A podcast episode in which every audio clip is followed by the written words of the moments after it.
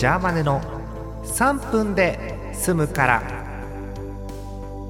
2020年6月7日日曜日の夜いかがお過ごしでしょうか？皆さんこんばんは。ジャーマネです。いやー相変わらず今日も暑くてね、うん、各地で30度近くまで上がってるということで。で、えー、週間予報を見ると今週も気温が高いということですね。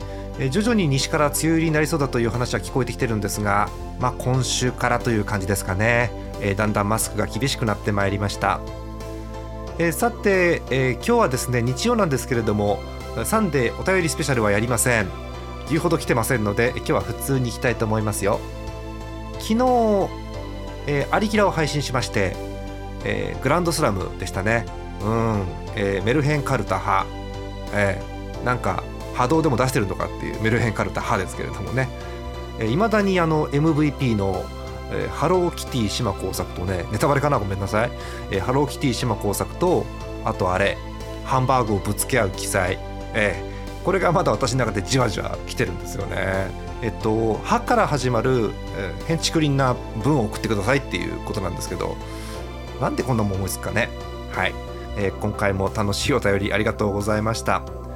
さあ、え3分の方にも来ております。お便りです。えラジオネームレイシアさん。26歳男性の方ありがとうございます。兵庫県にお住まい。野球のルールも複雑ですが私が今までやってきたスポーツもなかなか複雑です。それは柔道とアメフトです。あー柔道は毎年のようにルールが変わります。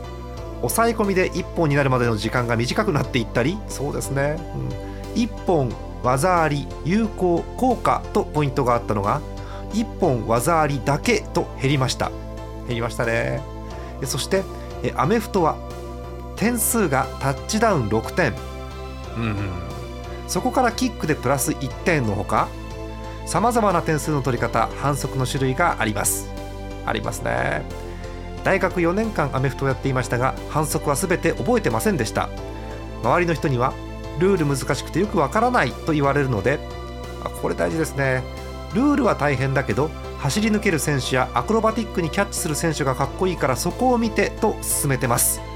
えかっこいいまた見たいと思ってもらえたらルールも覚えたくなりますよねということですね。本当にねこれおっしゃる通り。あのルールとかね細かいところからじゃなくていいんです。かっこいいとかすげえでいいと思うんですよね。うん。塩分の徹さんも野球選手後ろから見て筋肉の人って言ってたな。